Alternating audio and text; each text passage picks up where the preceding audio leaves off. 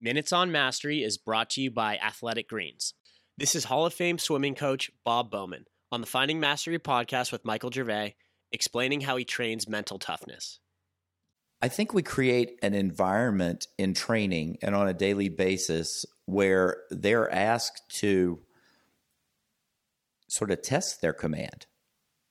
You know, we put them in situations where they have to be comfortable being uncomfortable, where they're at the edge of their capabilities, and where they are really eh, a lot of times struggling to maintain that. I think that's where they learn the most about what they can do and what they can't.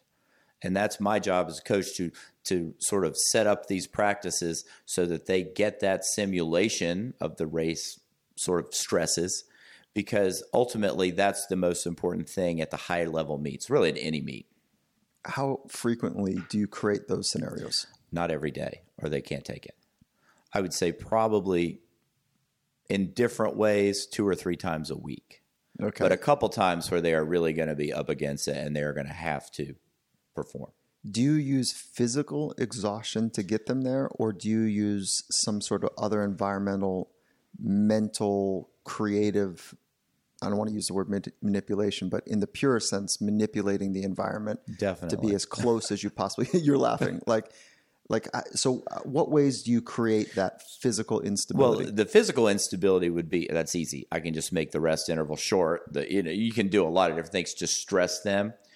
What I think is key is, you know, even if they're doing sometimes on the days where the the work might not be maximal from a you know blood coming out your ears effort level i might raise the bar on uh, technique every you cannot go over 10 strokes a lap or we're starting over uh, some stuff so like that built-in penalties there are definitely well or just you know not penalties i don't think but just standards right standards so um, you know that's so, but if they don't execute it at, at some level do it again Right, which is like in behavioral terms a punishment. Exactly. Yeah, yeah, yeah, for sure. Yeah. Okay. And uh, I think another thing we might do is let's say Mike, you were in practice, and I said, okay, we're doing 10 100s, uh, one every four minutes, maximal effort, and I want you to be under one minute is your time. Okay and we're going to go until you get 10 under a minute. So you can choose the first 10 or you can just keep going all day. I have all day.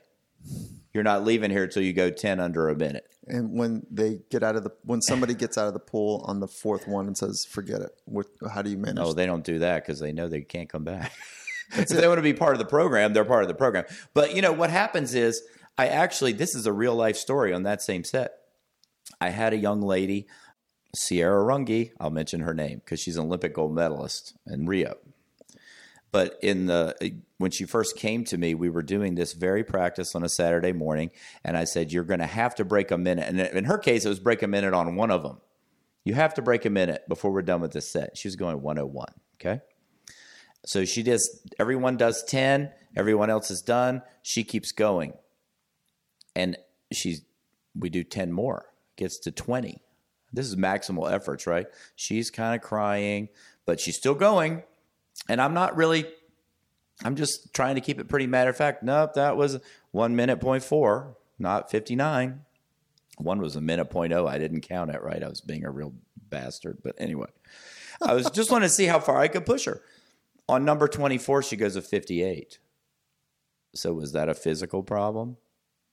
Was she less tired on number 24 than she was on number two? No, it was a concentration and a stroke issue she had to work out.